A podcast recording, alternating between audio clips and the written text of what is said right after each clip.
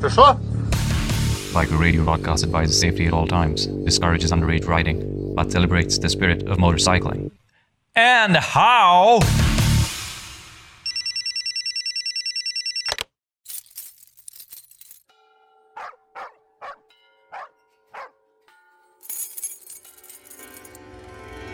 This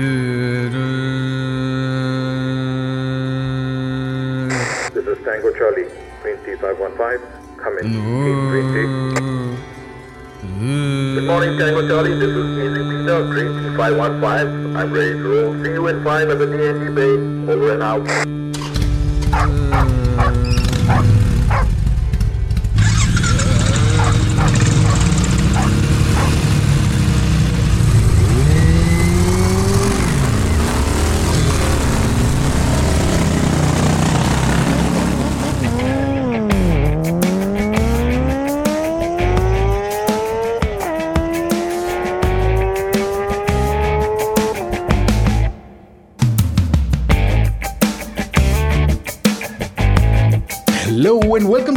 67th episode of The Long Way Home on the Biker Radio Broadcast, a podcast on motorcycling from in and around India, celebrating its heroic riders, legendary mechanics, and iconic builders through stories told by members of the community, one legend at a time. I'm Shandy, and joining me on the show today is a very special guest. His story is unique because this artist's love for motorsport was self fueled, and his dedication to his muse is almost inexplicable.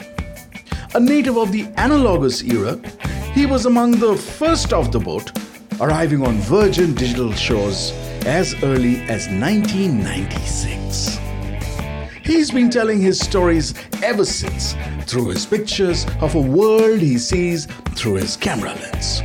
His stories are different from that of the mercenary Shutterbug as he delves into the subject, the trade, the ecosystem, and digs up uncommon storylines from the margins of the road head of design, airport real estate at GMR Airports, this cool cat packs years of experience, straight talk, and a wicked sense of humor to match his fabulous mustache.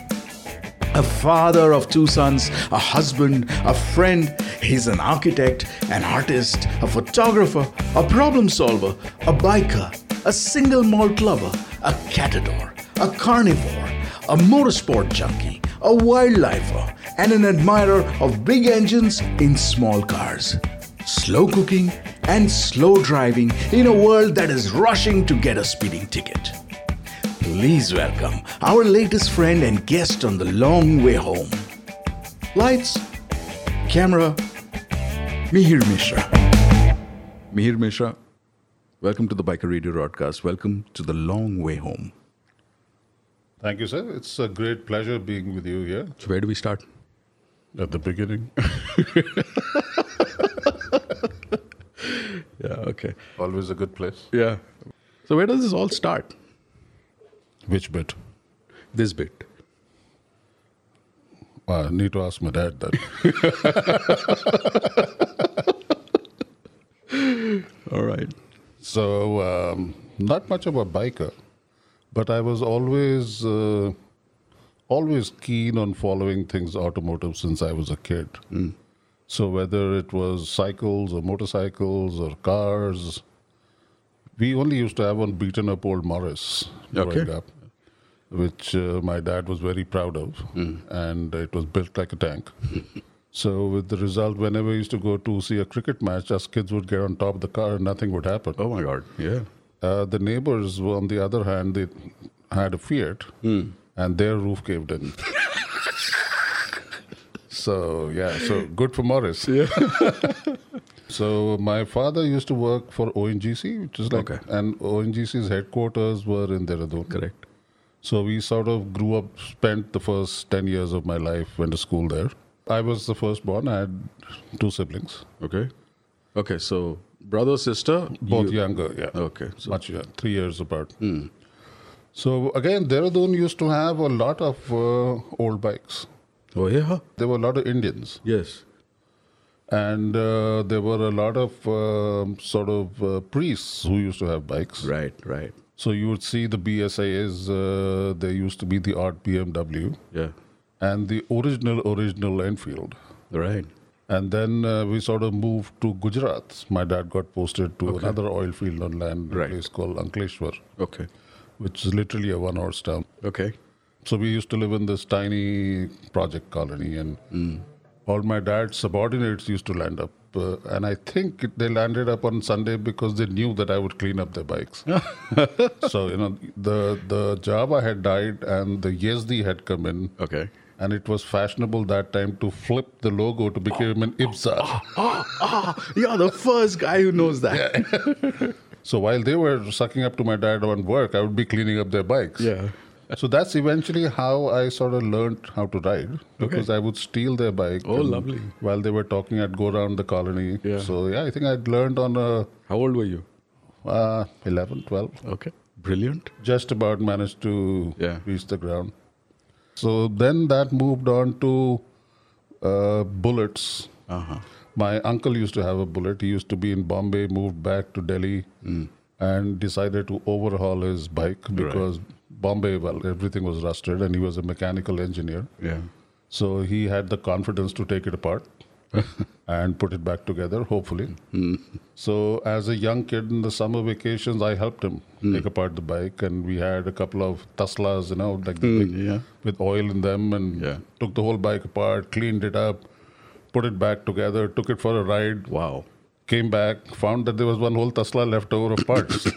And still work. and the bike still works. So these are all shims and washers and God, what have you. Yeah. But that bike worked Yeah. perfectly fine.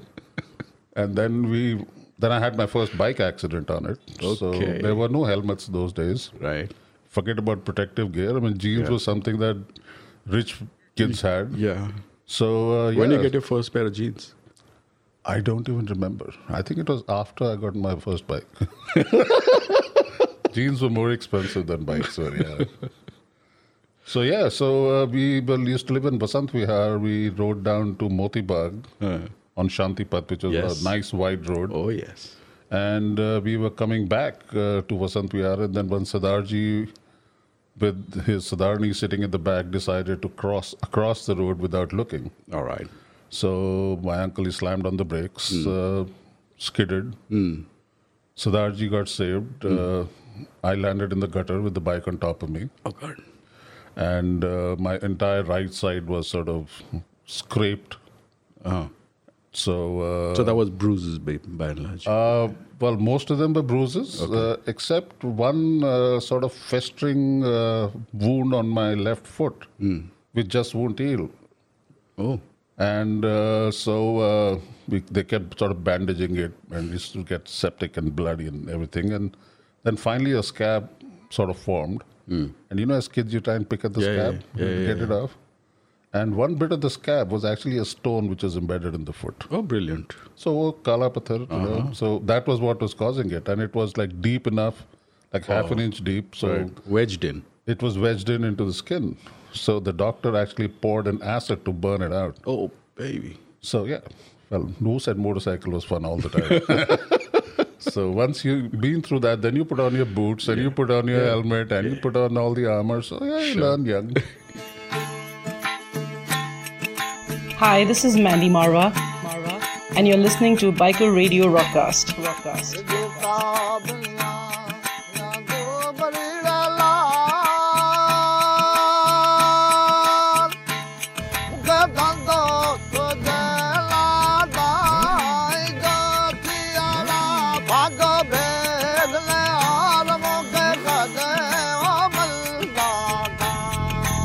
Hi, this is Mihir Mishra, and this is the long way home. Listen, connect, right on.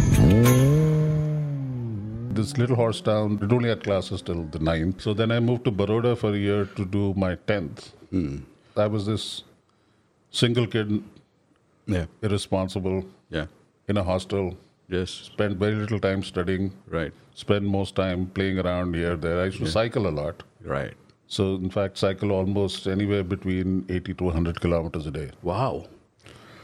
because I was playing a lot and I had to sort of uh, strengthen up my cardiovascular system and legs and so I, and anyway there was no public transport so you had to ride everywhere so I used to have a tiny little red bicycle which was called uh, Hero wasn't around at that time Atlas?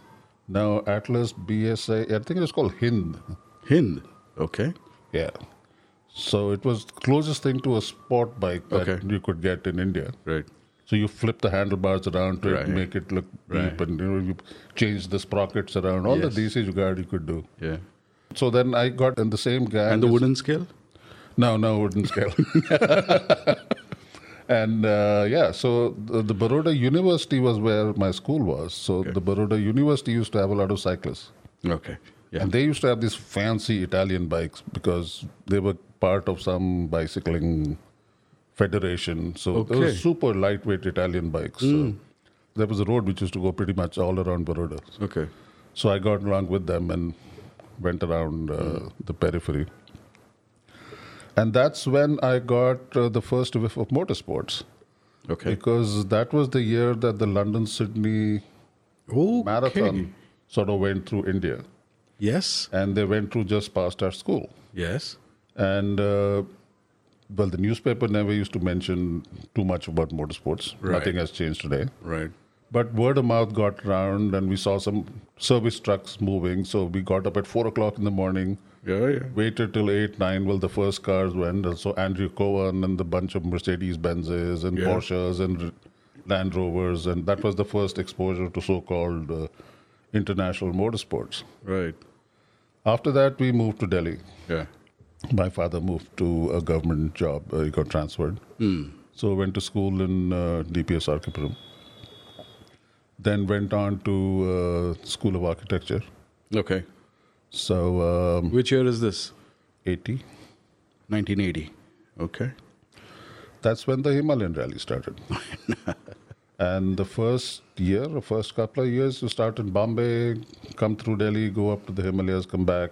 No, earlier I think it used to finish in Srinagar.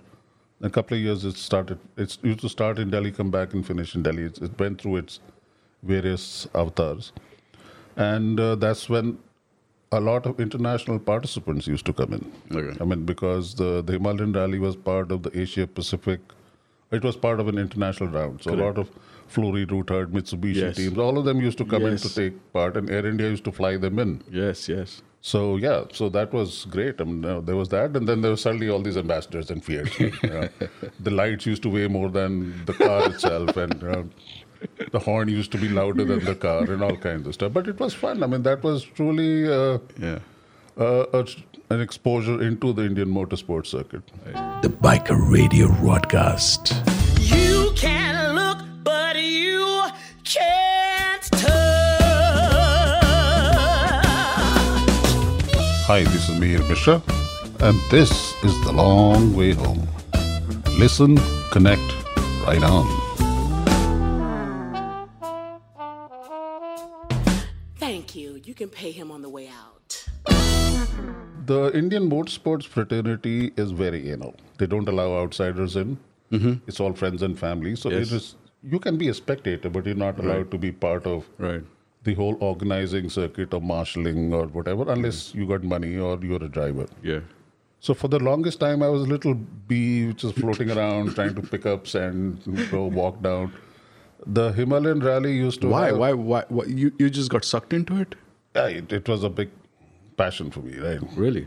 And the fact that uh, the Flory Ruthard team used to be based out of, uh, well, they, whenever they used to come to Delhi, they used to stay at uh, the Vasant Continental. Okay. And I was in Vasant Vihar. Right.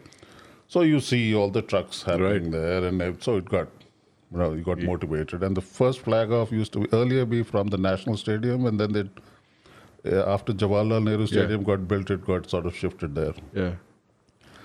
And then the gypsies came in. Correct. That was a big deal. And there was Rajiv Khanna and Opel Ascona and Yes. all of that. So I used to sort of, the first competitive stage used to be in Noida. Hmm. In a sector called Noida Kulesra. We don't know where the hell Kulesra is now. I looked it up on Google Maps. Mm-hmm. I can't find it. It's just disappeared. Okay. So cycle down To Noida Kolesra. to that section and then walked into the stage to spectate. Photography was very expensive. You needed to have a camera, and the hmm. camera was analog and film, which Yes. is very expensive. Yeah. So I still, I think I borrowed somebody's camera one year and shot one roll of film. Okay. Took me six months to find money to develop it. Yes. And to find out that I'd missed most of the action. Right, you think you're very smart, but you're not. Yeah, yeah. Photography is a complex sort of game. Yeah.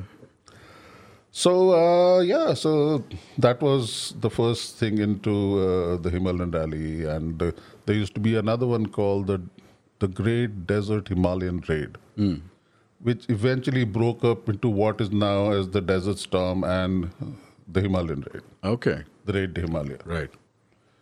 So that time is to again start, I guess, in Delhi and then go all the way to Jaisalmer, circle back, go up to the mountains, come back, and that was the first, that was the closest thing to the Dakar. Correct. So there were bikes and there were cars and there were trucks, which is funny. You know, you had these little Mitsubishi Canters and Swaraj Mazdas with three people sitting abreast, and and uh, there was a lot of booze fueling. so the army teams were always Always there. out in big numbers, and the army service truck used to carry a gunny bag full of powers Right. you know, little quarters which they used to sort of hand out to spectators. I mean, it was great fun. It was- oh, wow. What safety are you talking about? Yeah. No helmets. Nothing. Thank you, Indian Army. Yeah, but no, they were the most uh, fun-loving bunch. yeah, absolutely. Yeah. Dildar. Totally, Yeah. totally. Uh, Hi, uh, I'm Major Renuka from the Indian Army, and you are listening to the Biker Radio broadcast. Broadcast. broadcast.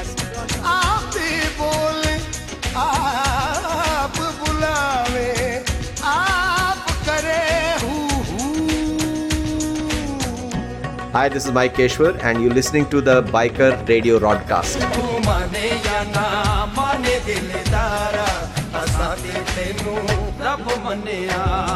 You are listening to the Biker Radio Soundboard. Soundboard. Soundboard. Hi, I am Nikhil, travel consultant by night, motorcycle enthusiast all around the clock, and I will be your soundboard today on the Biker Radio broadcast. It's been a week where almost 15% of world trade was held to ransom by one ship blocking the Suez. Navigation is a tool that we all need, be it on land, air, or even at sea. Biker Radio Broadcast thought it would be a good idea to look at navigation as a critical part of off road rallying. The roadbook, also called the Tulip, is a set of instructions, either in the form of a book, a scroll, or an app, assisting in navigation through a rally course usually unknown to the rider. The analog versions were uh, textual scrolls containing information about directions and conditions of the course detailed ground level instructions. This map has evolved slowly from being one on paper to a digital display version. Dakar 2021 adopted it for their car and truck categories, with quads and bikes lining up for the changeover next. Typically in India, navigating during a rally is done by using a device called a trippy, together with a, paper roadbook. The roadbooks are made by a team of people who would go ride or drive in controlled speeds on these pre decided routes and manually mark out the dangers and the directional changes using Google Maps, Trippy, and the roadbook making software. Why a roadbook for competitors rather than Google Maps, you may ask? While navigation is a skill and anybody can go flat out on a marked course, very few can go fast while trying to figure out which direction they need to go fast in. With some basic maths and a sense of direction, one can learn the skill of rally navigation. Rallies with practice build nerves of steel as they would be required to navigate accurately while they travel at great speeds on difficult terrains. While there aren't a lot of opportunities to learn these skills in India, especially for two wheel rallying, Hero Motorsport has supported Jordi Grove from Big Rock, Spain to develop an app where anybody can simulate navigation using a digital roadbook without having to invest in very expensive equipment. The Android app, um, Rally System, can be downloaded from Play Store for you to test out. Once you get a good hang of it, you could probably start working on your own rally roadbook. Here's another spot of good news. The Suez is now open and your bike parts that you have been waiting for are on their way. That's it from me, Nikhil from Bangalore. I'll be back with another edition of the Biker Radio soundboard, probably with updates about the Dakshin Dare 2021, which we are told has been moved to the first week of May. Until then, listen, connect, ride on. You are listening to the Biker Radio Soundboard.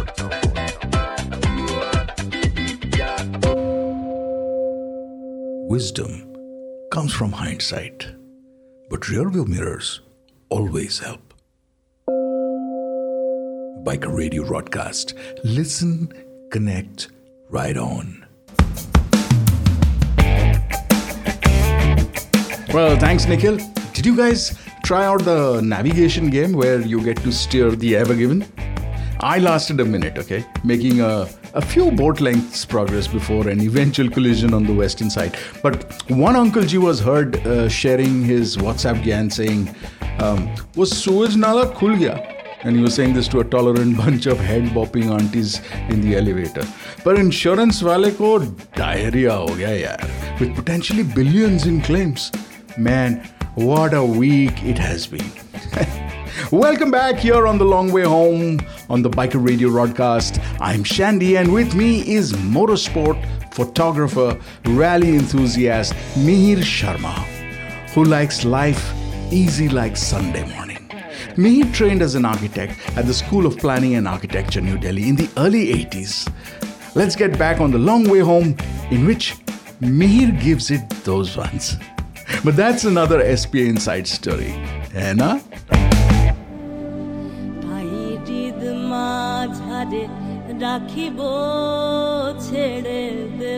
Hi, this is Mihir Mishra, and this is The Long Way Home. Listen connect, right on. Then, uh, yeah, so then got to college. Uh, I used to take a bus and shift, change buses from Connaught Place somewhere else to get to ITO. Then one day I missed the bus or I ran out of money. I decided to take my bicycle and figured that the bicycle from Vasant to IT was faster than taking the than bus. taking the bus through Connaught Place and three changes and whatever. It was, yeah, you go down Shantipath, go down uh, Aurangzeb and Tilak Marg, and boom, you're there in like 30 minutes. Yeah.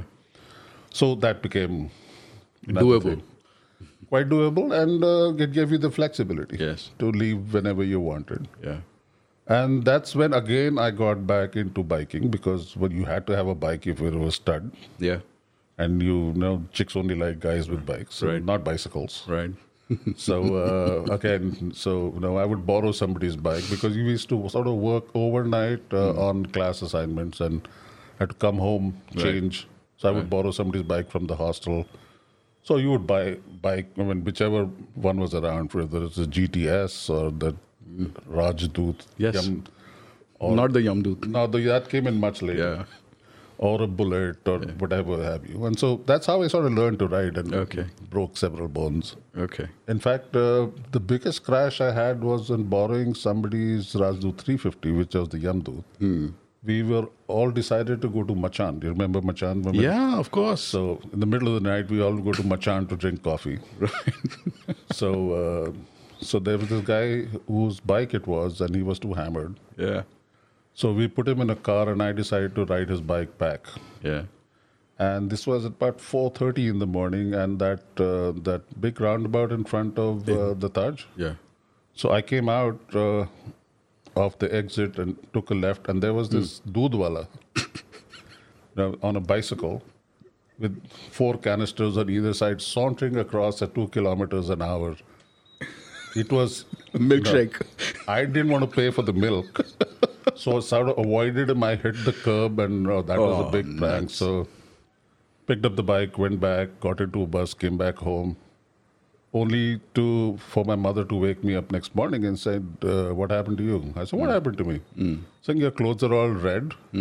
There's blood everywhere. What do you mean? What happened to you? I said, "Ah, okay." So it turned out that uh, not it was like the first one. So one entire side was bruised, and I had broken three ribs. Oh my God. So I just lay there. Yeah, so it, when you're young, they fix themselves. Sort of. So that was good. So I remember that when I then I eventually bought a 350 much later. Okay. But that was like my second bike. Okay. My first brand new bike was was a tiny little bike called the Zundapp 50. Yeah, I know that one. But it was the only bike with alloy wheels. Yes, absolutely. And it was Yes. this little German thing. Yeah. The and Zundapp. for a little 50cc, it was quite a lot of fun. Yeah. Yeah. Except that uh, it didn't have a battery, so you know you had to keep revving up uh, the light, light. to keep the light working. Although there was supposedly a relay that you could buy, Okay. but that was worth 900 bucks, which was a shitload of money. Yeah. So I said, forget it, just ride it. So I stripped it down, Hmm. changed things around on it. It was great fun to ride. Yes. And I used to have long hair. Oh, really? Very long hair at that point in time. Uh, I had a helmet, so it used to sort of flow out.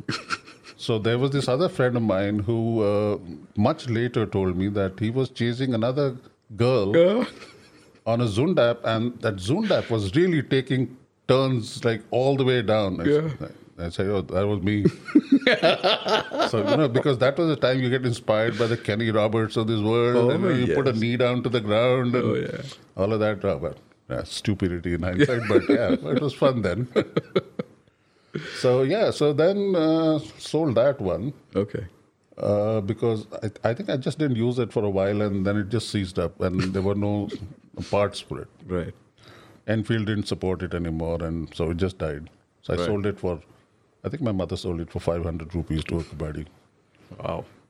By which time uh, I had started using my father's old ambassador because uh, ambassadors like you know have their own personality. Each right. gear has its own personality. Right. each car has its own personality. Right.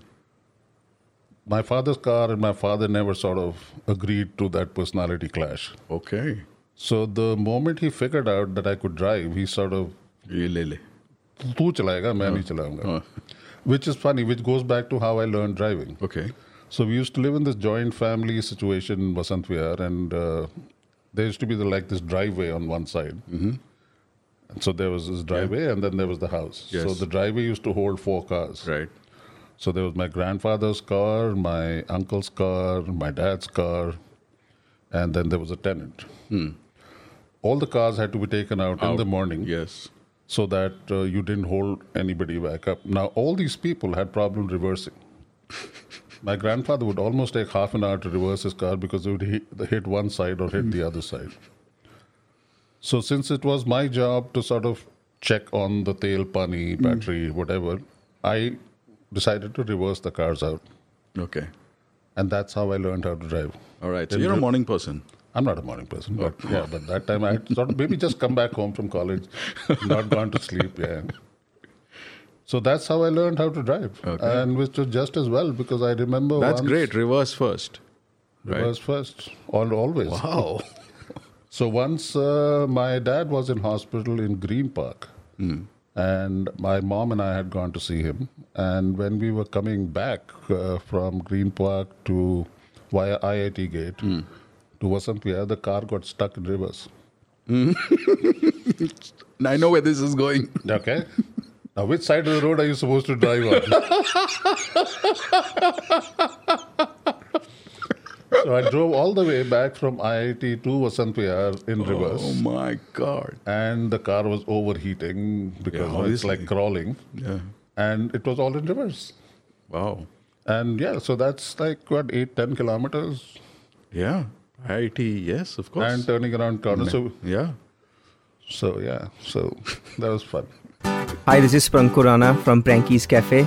You're listening to Biker Radio Broadcast. ए बाजू बाबू समझो इशारे horn पुकारे पम पम पम यहाँ चलती को गाड़ी कहते हैं प्यारे पम पम पम So, uh, photography is your mainstay.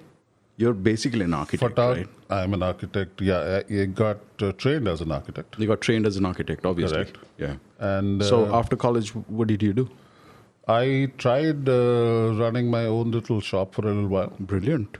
No, it wasn't a great idea. I'm sure it wasn't. Uh, because uh, you need a certain kind of personality to run a successful practice. Right.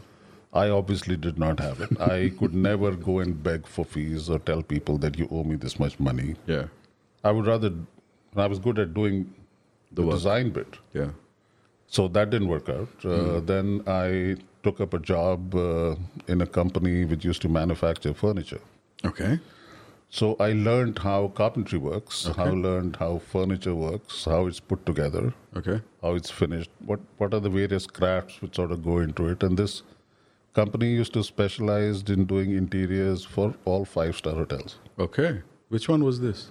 It was a company called Juneja in Okhla. All right. Oh. So I did one project uh, for the Oberoi, the Oberoi New Delhi, uh, with the contractor, and uh, the general manager there then encouraged me to jump the fence and join the Oberoi. Oh, really? You And- and you run- did? and I did. Oh. And then I was Oberoi Hotels all the way till the end of '99. It was actually a project management. Correct. So we were a bunch of in-house specialists in each discipline. Awesome. So we would go out there to each hotel to make sure things were coordinated, being done to a schedule. Wow. All of that. And the, the Oberoi Group was finally doing its first project in Rajasthan, Right. which was at uh, two projects in Jaipur, in fact. Yes. What is now known as the Trident Jaipur. On the lake and the Rajvilas. Rajvilas, Correct. yes. So we used to live in the edge of South Delhi. So door to door, it was four, four and a half hours. And I did that uh, maybe a hundred times Hmm. in 96, 97. This was before the expressway started. Yes, and yeah. that time it could take anywhere from six hours to eight hours. So most people uh, tended to leave for Jaipur at 5.30, 6 in the morning. Hmm. I used to leave at 8.30. Okay. So by the time uh, I reached Dharuhera, the trucks were off the highway having breakfast. Right. The. Ah. cabs had already gone. So it was a clean road. Okay. And I would uh, reach in about four hours, four and a half hours. Okay. You Spend figured it out. Four hours there at site. So the site was just at the beginning of Jaipur, so you didn't get into the city. Hmm.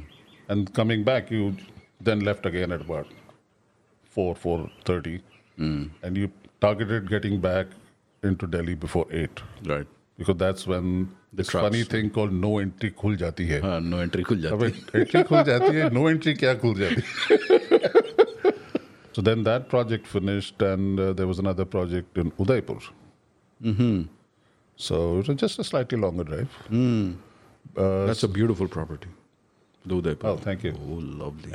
So the- again, it was two properties, Uday Villas and uh, the Trident. Mm. Decided to road trip again with uh, the family. Right. So the two kids who were really young, Yeah. my wife and I, we said, "Chalo, chalte hain." Mm. Two boys. Two boys, infants really that point in time, and uh, we drove. The roads were completely empty, Mm. and I used to have a Zen at that point in time. Oh, lovely. Was it a And- classic? No, no. Oh, that's a piece of shit. Sorry. the old classic jelly beans Zen. Yeah. But it had one of the best engines and the in best, India. It, it had the best overall package. Yes. It was a timeless design. It was very well uh, sort of built. Quality was amazing. Ride quality was Amazingly, amazing. uh, that's the car that used to get flicked the most. Yeah. Because they take it and make outboard motors out of them. Oh, that's where two of my Zens went then. Two of them stolen. Yeah. Oh, yeah. I, So I- I, figured that out in Kerala. Oh, really? Yeah. Oh, okay. Suzuki outboard motors. Yes. Oh, so that's uh, okay. Another place to look for. Yeah. Sort of power parts. Yes, is absolutely. Suzuki outboards. Yep. And put them into an Esteem. Ah, okay, next time I'll talk to a tuner. so that also then brought me into closer contact with Rajasthan. I love Rajasthan. And the variety of landscapes, the amazing architecture, Absolutely. the variety of architecture again, Mewadi, Marwadi, Hmm. Mughal influences, all kinds, wildlife. Yeah. So architecture continues into the project management area. into the management coordination area. Yeah. So uh, there was very little design I was doing. It was Right. make, making sure that Get the job done. other people's design drawings were Getting correctly executed. interpreted. Because the des- at, at the end of it, a drawing is only a piece of communication of intent. Correct. Engineers tend to think it's, it's written by God and sent Right. down, but architects will know that it's only intent. Sorry, engineers. No, it's too bad. so a lot of times I would be sort of uh, walking three steps ahead of the design and trying to figure out if there were conflicts, contradictions, uh, deviation from intent or concept, and that was something which was greatly appreciated by the designers because Right. we did not make something and then break it. Right. Or I would tell them, you know, this is corner. I mean, obviously, you know, is not meeting correctly. Right. These two junctions will not match. So what do you want to do? And uh, that's where, funnily enough, uh, digital photography came in. Biker Radio Broadcast because some journeys take you inwards.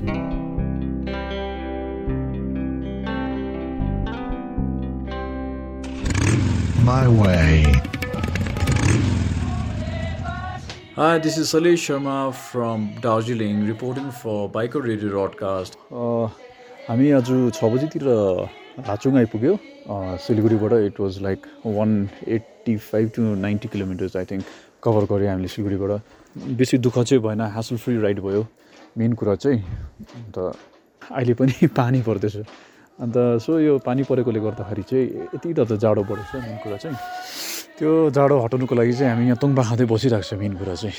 अन्त मजाले पानी तताइकन चाहिँ तोङ्बा चाहिँ के हो भन्दाखेरि चाहिँ it's a millets भन्छ जुन चाहिँ नेपालीमा चाहिँ हामी के कोदो भन्छ मिलेट्सलाई है। अन्त कोदोलाई चाहिँ फर्मेन्ट गरिकन चाहिँ जुन चाहिँ तातो पानी हालेर ढुङ्ग्रोमा हालेर खान्छ। ढुङ्ग्रो इट्स अ ब्याम्बू सो जुन चाहिँ ढुङ्ग्रोमा हालेर मिलेट्सलाई चाहिँ ढुङ्ग्रोमा हालेर चाहिँ तातो पानी हालिकन चाहिँ लाइक फाइभ टेन मिनट्स राखेर चाहिँ जुन चाहिँ खान्छ such an amazing drink no people in the Himalayas they know like they take all this drinks and no they go for work बिहान जान्छ मजाले खाएर जान्छ कतिजनाले कतिजनाले बेलुका कामबाट आएर खान्छ। सो यहाँ त्यो चलन छँदैछ क्या। यस्तो लाइक हाम्रो Darjeeling Kalimpong Gangtok Sikkim all this remote प्लेसेसमा चाहिँ। सो अहिले चाहिँ फर द टाइमिङ चाहिँ हामी चाहिँ बाल्कनीमा बसिरहेको छ। यहाँ हामी लाचुङपा भन्ने होमस्टेमा बसेको छ। तपाईँको लाचुङमा अन्त looking at the mountains in front of us giant big mountain अन्त कोदोको ढुङ्ग्रो अगाडि अगाडि माउन्टेन चिसो हावा जाडो भइरहेको the feeling you know it's really amazing मजा आउँदैछ whatever be a kind of bit tipsy as well and भोलिको मेन चाहिँ like we're excited for tomorrow किनभने भोलि युमथाङ एन्ड जिरो जाने प्लान छ हाम्रो सो त्यो गरिकन चाहिँ भोलि like we have to go to Lachen so त्यस्तै छ प्लान्स अन्त मजा आउँदैछ whatever be it's very cold out here by the way very very cold पहिलाको पानी आउँदाखेरि यतिको जाडो भएको थिएन जुन चाहिँ चाहिँ यसपालि हामीले जाडो फेस गर्दैछ। So Lachung has been amazing आजको राइड वाज रियली अमेजिङ वाटरफल्सहरू भेटायो यति साह्रो मजा आयो होइन लाइक धेरै मजा आयो आज। And that is me from Sikkim right now. And this is Salesh Sharma, and this is My Way. My way. Hi, this is Harshman Rai, and you're listening to the Biker Radio broadcast.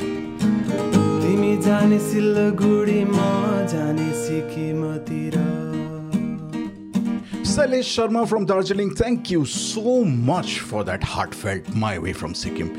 Uh, in fact, kept an audio diary for us every day on his phone, and at the end of it, we had 37 minutes of a brilliant tale of his tour which we will keep bringing to you in bits and pieces. Okay, today's bit is about his journey to Lachung from Siliguri. Uh, hassle free through the rain and the cold, and to shake off that cold, he and his friends ordered tongbas, which is a millet beer. Now, the beer is made from fermenting millets and a bamboo flask, also known as a dongru in Nepali, containing the fermenting millets and warm water, makes this mildly intoxicating drink a must do in Sikkim. Well, sitting in the balcony of a homestay, watching the massive mountains ahead, on a cold evening with a flask of a warm drink. This is the stuff dreams are made of. The next day's plans were to go to Lachen, Zero, and Yumthang, and we'll bring those bits to you shortly as well. Well, congratulations to Sailesh and his riding team for making this long awaited ride despite the uncertainties of the road conditions and the and the permits. So, thank you Sailesh also for opting to do this in Nepali. It just sounds so real. We love it. Well, if you're interested to share your ride report with us, just send us an unedited recording or recordings of your trip uh, to 89202 and we'll take it from there. Okay? And Sailesh, तिमी जन सिलगुरी म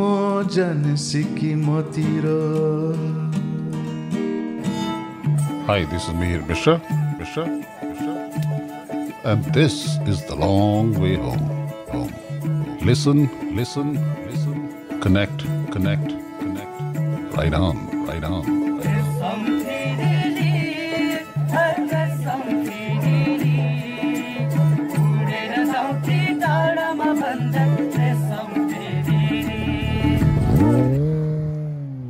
Digital in 96 97. Yeah, there was this tiny little camera made by Sony called the Mavica.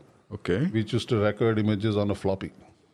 Seriously? Yeah, 96. That was my first camera. Wow. So uh, those were the days before sort of email really came out. Yeah, yeah, of course. Some of us had private JPEG email. never existed.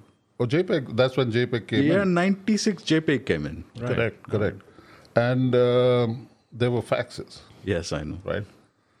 So instead of sending a text email or a text fax trying to describe what the issue was, I would take a picture, Mm.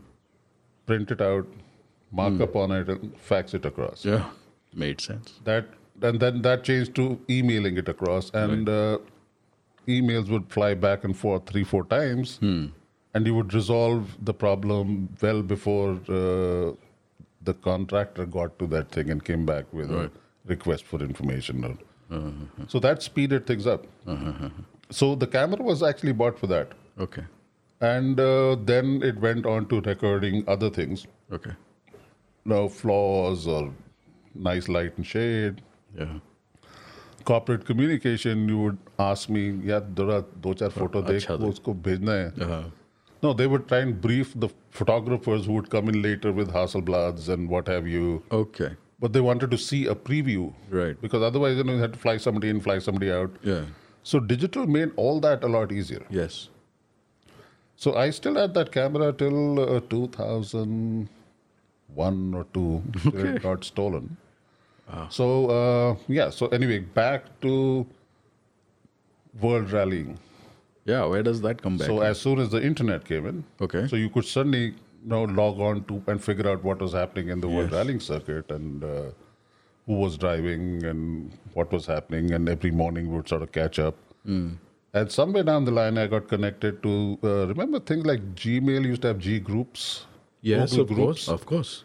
So Yahoo groups and so common interest groups based on an email Yes. thing. So I was part of this uh, whole group which used to sort of do a prediction for the weekend okay before For- the rally, Uh.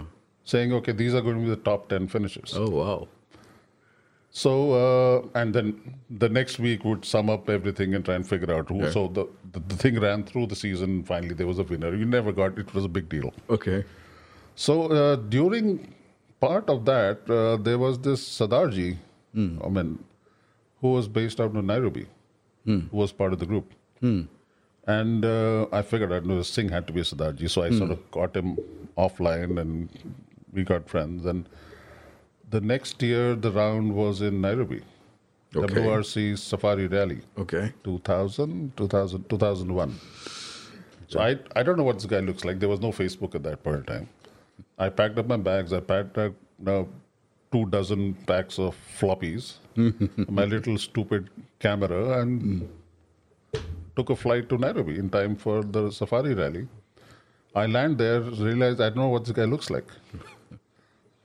My phone doesn't work, although I had paid 10,000 rupees, the royal sum, to get international Wow. roaming. Wow. But it didn't work because there was some network conflict. And uh, so I said, okay, this is it. I had to figure out. Then I said, hang on, so Sardarji, how many Sardarjis could there be in Nairobi? Oh, come At on, the- quite a the- lot. At the airport. No, I was At not as airport, smart okay. as you, right? so I still said, okay, at the airport. So I um, stood around, and they wear this very different turban, right? So Okay. they all wear black. Okay. Right? Not the colored ones like they wear in India. Okay, okay. Anyway, I found this Sardarji. He was just, we, we were going around the same column, Hmm. looking in the other direction. so I finally bumped into him, and uh, long story short, so uh, we then went through the whole uh, rally circuit over the next three, four days, and uh, it's a, something else. Wow, So even I it was just imagine. shakedown, seeing a full-blown rally car with heroes like Colin McRae and Richard Burns and all of them. Hmm. Now, four feet, five feet away. I was ready to come back after shakedown. I said, Yeah. "No, "Mera to ho gaya kaam. I don't need to wait for the rally." But uh, the funny part was that uh, my friend was helping out the official uh, website for the Safari rally. The WRC.com didn't exist at that point in time. Okay. Each uh, rally organizer would put up their own website. Hmm. Now, to get eyeballs to a website, you need images. Yes, of course. Everybody was still shooting analog. Uh huh. And here I was. Okay. With this digital camera. Okay. Ahead of your time. Horrible image quality. Yeah. But it image nevertheless. Yes. So my images went on to the official website. Okay. So from shakedown to scrutiny to whatever. So you know it started populating, and so a lot of uh, motorsports uh, photographers would start looking out to who this guy was. Okay. So there were companies who just shoot motorsports around the world. Correct. They shoot in behalf of various uh, magazines, various manufacturers. And they were still using analog. They were all on analog. I mean, they were comfortable with analog. They had the the technology had moved, Yes. But they were still comfortable with analog rather Right. than digital. Yeah. So one of these guys came up to me and said, "Are you so and so?" I said, "Yeah." He's saying, Hmm. uh, "Would you like to take my camera Hmm. and shoot with it? You can keep the images at the end and just give me the images." Hmm. I said, "What the hell? I mean, I'm shooting with this horrible floppy drive. I mean, he's got a digital SLR." Oh. So I shot. So I still have some images somewhere. Okay. But it, yeah, it went to that syndicate, whatever, and they uploaded whatever. I mean, it was possibly a. Why did he give it to you? Because uh, he was shooting analog. So he couldn't have shot both. Okay. Wow. So it was a big jump of faith. Are you doing this just because you wanted to? Yeah. Really? Seriously? Just. You'd put money into this just because you wanted to? Yeah, motorsports makes you mad, right? Yeah, I mean, I have, you know, I'm beginning to meet people like this. So I'm just trying to figure you guys out. I mean, seriously, you So I- pull money yeah. out, uh, Paid put it for in money, telephone का दस हजार इसका ये उसका वो and then you Or go Ana, Jana, आना जाना and leave. yeah wow So yeah, so that the was. boss must have been super impressed with you Uh, I don't think he knew. He still knows where I went. so yeah, so I came back with uh, a really dark tan. No, that is the, the funniest part was Indian customs or immigration. So when I was going, uh, so the guy I'm there in immigration. The guy asked me, "Kahan ja rahe ho aap? Where are you going?" So I said, "I'm going for a holiday to Kenya." He said, Kenya? What place is that to go for a holiday? And I he's know. calling everybody. He's calling. "Hey, dekho, Watch kya?" this zebra. people go to Singapore, people go to Kuala Lumpur. Why you go to Kenya? so I was getting a little pissed off by then, and I said, because it's winter there. Ah. So you guys die here in July. Yeah. I'm off to the I winter. party. They had no concept that is yes. winter below the equator. So wow. Anyway, the same thing coming back. Kahan se aa ho, and you know, yellow fever lagaya. So then they, uh-huh. because then they're very careful about. Uh, yeah. So I saw a lot of these cars up close because unlike Formula One, uh, WRC is very open. Okay. I mean, you can walk up to the driver you're a big fan of and yes. just have a straight off conversation. Right. There is no, there are no walls, and you can Hmm. sit and have a drink. And even the celebrations, I mean, all the celebrations in Nairobi used to happen at this uh, restaurant called the Carnivore, which has, uh, yeah, it's like this big open spit, and you can, they barbecue everything and you buy it by the kilo or the 10 kilo or whatever. And uh, they make this mean drink called Dava, which is actually, we figured out later, uh, a sort of a mispronunciation of Dava. Oh, ho, ho, ho. Dawa daru. Dawa Daru, yeah. So it essentially has uh, lemon water, honey, and one big splash of vodka. Okay, vodka. Yeah. तो दारू तो आनी थी ना दवा के अंदर। वो तो ठीक है but vodka Well, but The it, Russians it, it got there? fixes it fixes you, yeah. Of course. so yeah, and they would also have rum and what have you. But Hmm. uh, well, ob- obviously it became a big popular. but you could you know buy a drink and send it across to you know Tommi Makinen or Colin McRae and whatever. They're all around. and, Wow. yeah. So yeah, unlike Formula One, they're, they're on a pedestal. Yeah. In WRC, well, maybe I don't know now, but Hmm. at that point of time, you know, you had a drink together and you shot the breeze and. Awesome. See, unlike uh, Formula One or racing, rallying is a different game. Right. You're always against the clock, and hmm. that's really your enemy. Hmm. Your nearest competitor is always your friend. Okay. Why? At the end of the day, because you're not racing against him. Okay. You're racing against the clock. You have a oh. common enemy, which Right. is the clock. Right. The other guy is still a friend, but at the end of the day, you will sit down and say, Wow. "Oh, on that corner, and you know how the hands work. You drift like Yeah. this, and you turn around like that. And Wow, that's that's awesome. So they have an awesome camaraderie. That makes sense. Yeah. And that you will see even in motor in rallying everywhere, Hmm. even in this country. They'll be the best of friends.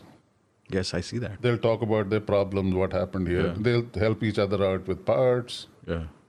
So it's yeah, it's a Oh, different thing than racing. coming. Yeah. Very, very, very different. Hi, I'm uh, Vijay Parmar, and you're listening to the Biker Radio broadcast. Unless you're sort of aligned to one of these groups, you will never know that's an event going on. Okay. The Indian media, especially the newspapers, will never cover motorsports hmm. to date.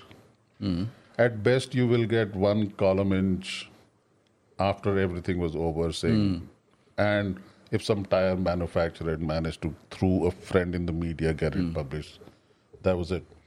So nothing used to happen. Uh, So which years are we talking? now we are back to, well, the Safari Rally was 2001.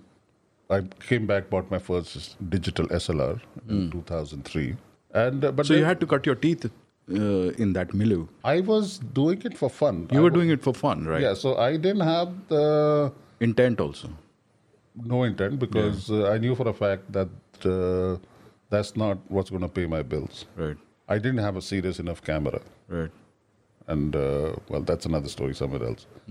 Uh, so I started building for the first time I could afford a camera. So the, Right. the D300 or the 300D was the first Canon DSLR, which I bought. Okay. And then I cut my teeth. And th- that's the funny part. The moment you buy a camera, you think, that's it. You arrived. I'm made. And in two weeks' time, you just decimated. You, no, no. In two weeks' time, you're ready to exhibit. No, no. Yeah. So the first few years are now you're talking about yourself, and it is only much later. And uh, this is where Facebook groups come in. Uh, Facebook started uh, 2007, seven. yeah, somewhere, then. around- right. Yeah, t- 2007. So maybe. suddenly there were all these common interest groups popping up everywhere, and you could suddenly see a lot of stuff was happening. There was Desert Storm and Raid the Himalaya and all those rallies down south, and and you could only look at pictures and say, "Oh wow, maybe I'm going to do this someday." Never happened. I never had the time to go chase it, so I was too busy doing architecture, shooting pictures okay. and uh, other stuff. And uh, N- till 99, you were with the hotels or something. yeah, Yeah. And then? no, no. Till '99, I was with Oberoi Hotels. Then I joined ITC Hotels. Oh, really? Yeah, Okay. And then uh, then I became a freelancer for a couple of years. Did a couple of projects, including the renovation of the Claridge's Hotel Okay. as a project manager. And then I joined a real estate company, Okay. and I was with them for about seven years. Okay. So, in between all this is I started building up my kit. I could hmm. afford to buy more lenses, hmm. polishing up the craft, looking hmm. at. So, so yeah, that's when Facebook groups co- propped up with you know common interest.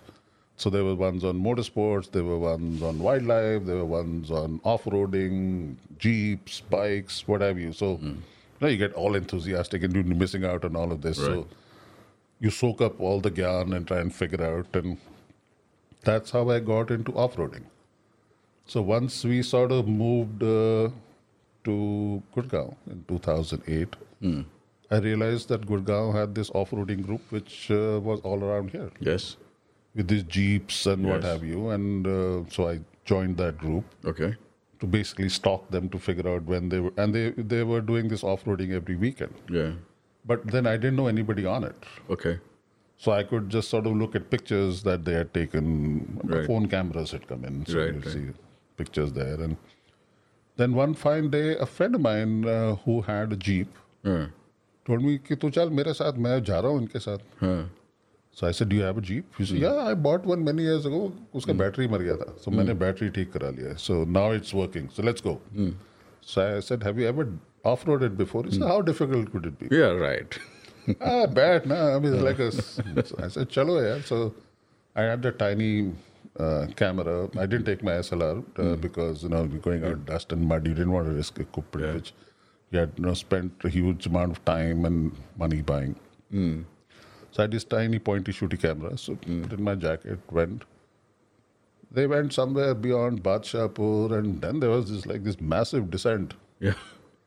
So my driver friend said, "Tu utar ja."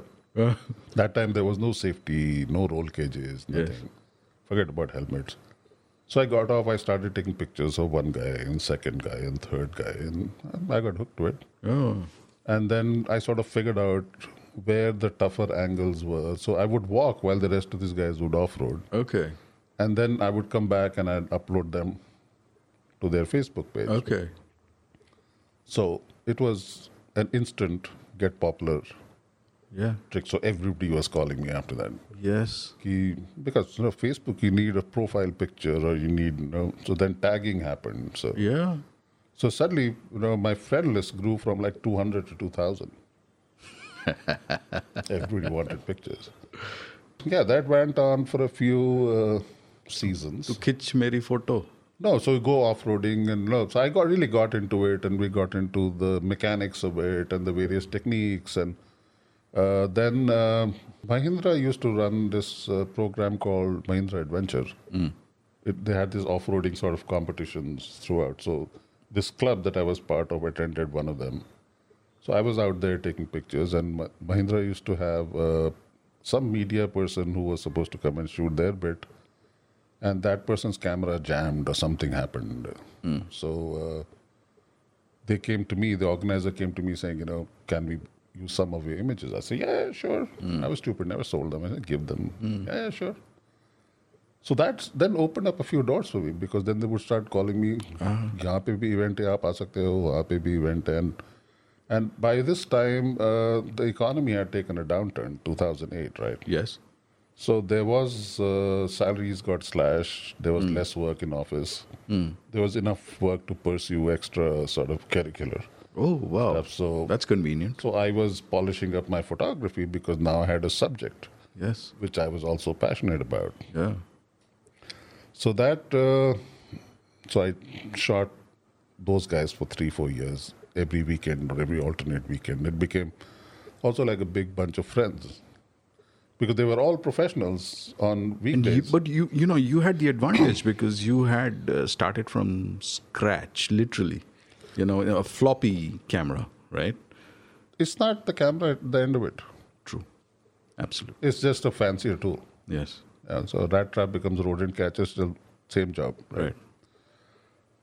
But then uh, it, it allowed me to sort of look at a lot of things very differently. The sport, the Mm. Okay. people in the sport, Okay. photography, the subject, the mechanics of builds, people's personalities. Did you? Build my own off-roader? No. People's personalities. Because this show is all about the people. You know, Yeah, so there are very colorful personalities in this sport. This is Trigun Veer Singh Patania, and you are on the Biker Radio broadcast.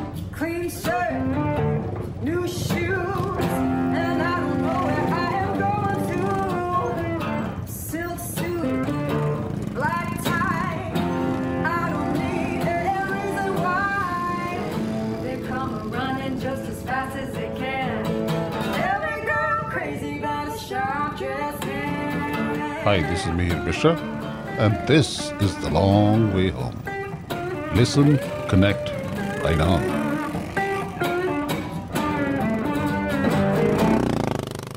This entire thing about image, who you want to be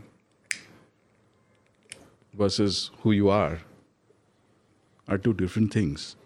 I would sort of rephrase that to the sense that what you are and what you see yourself as are two different things. Okay. So, yeah, a lot of people see themselves as red hot rock stars. Or want to be seen as that.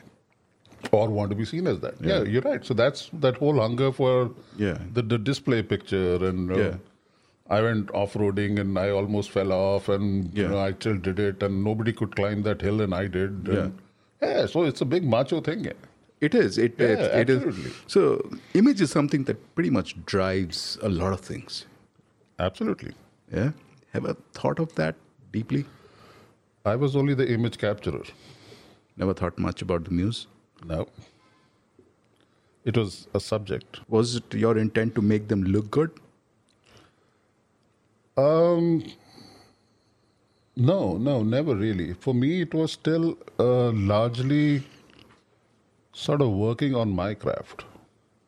Yeah, sure. To get uh, my understanding of uh, the camera and photography better. It helped the fact that it, I was shooting a subject that was uh, very interesting and very close to me. Hmm.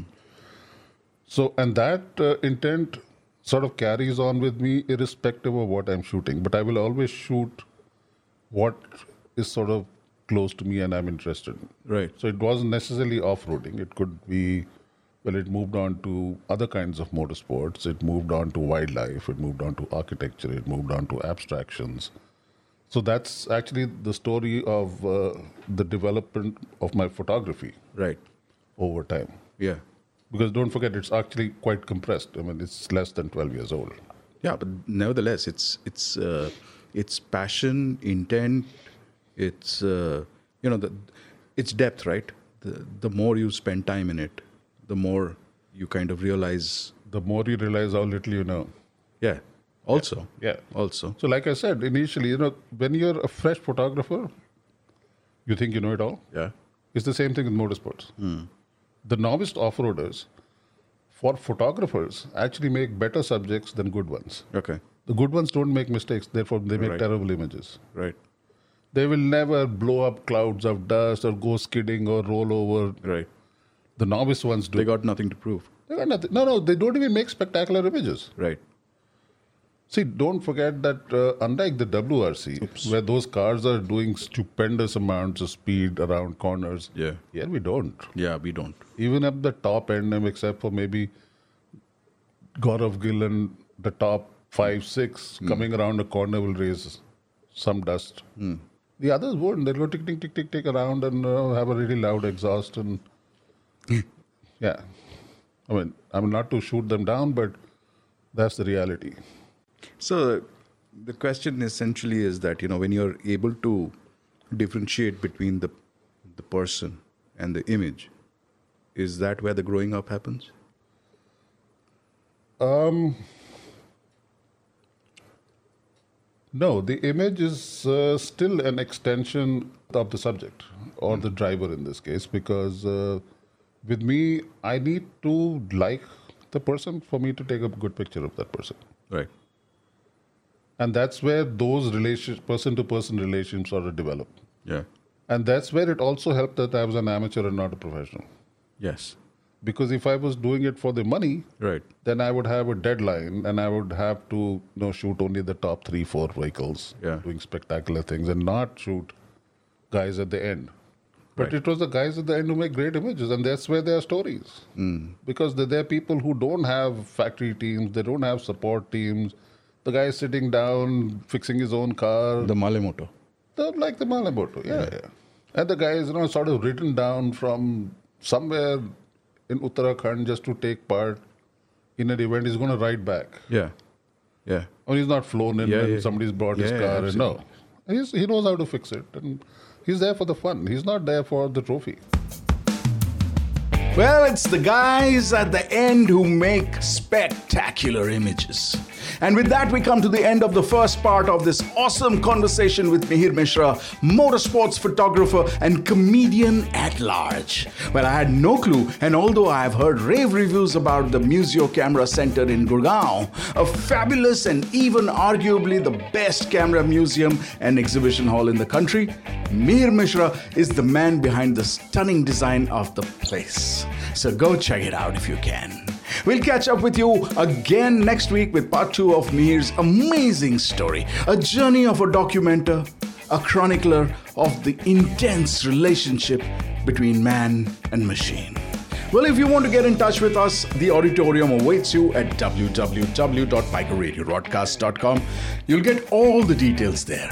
A big thank you to Trigunbir Singh Patania for connecting me with the Motorati, and thanks also to Nikhil Balakrishna for navigating through to a close finish. Sailesh Sharma for the audio diary he maintained for us on his ride to Sikkim. Remember to give the Rally System app from Hero Motorsports a try on Play Store, and here's wishing you a very happy Easter. Let's all pray for redemption and exciting off roads ahead. I'll leave you with the most hilarious meme we came across in motorsports where an instructor is giving ride advice to his pupil. It's very short, so listen carefully, okay? So, bittersweet and a little sour, I'm Shandy from the BRR be good, and if you can't be good, be careful. Listen, connect, right on.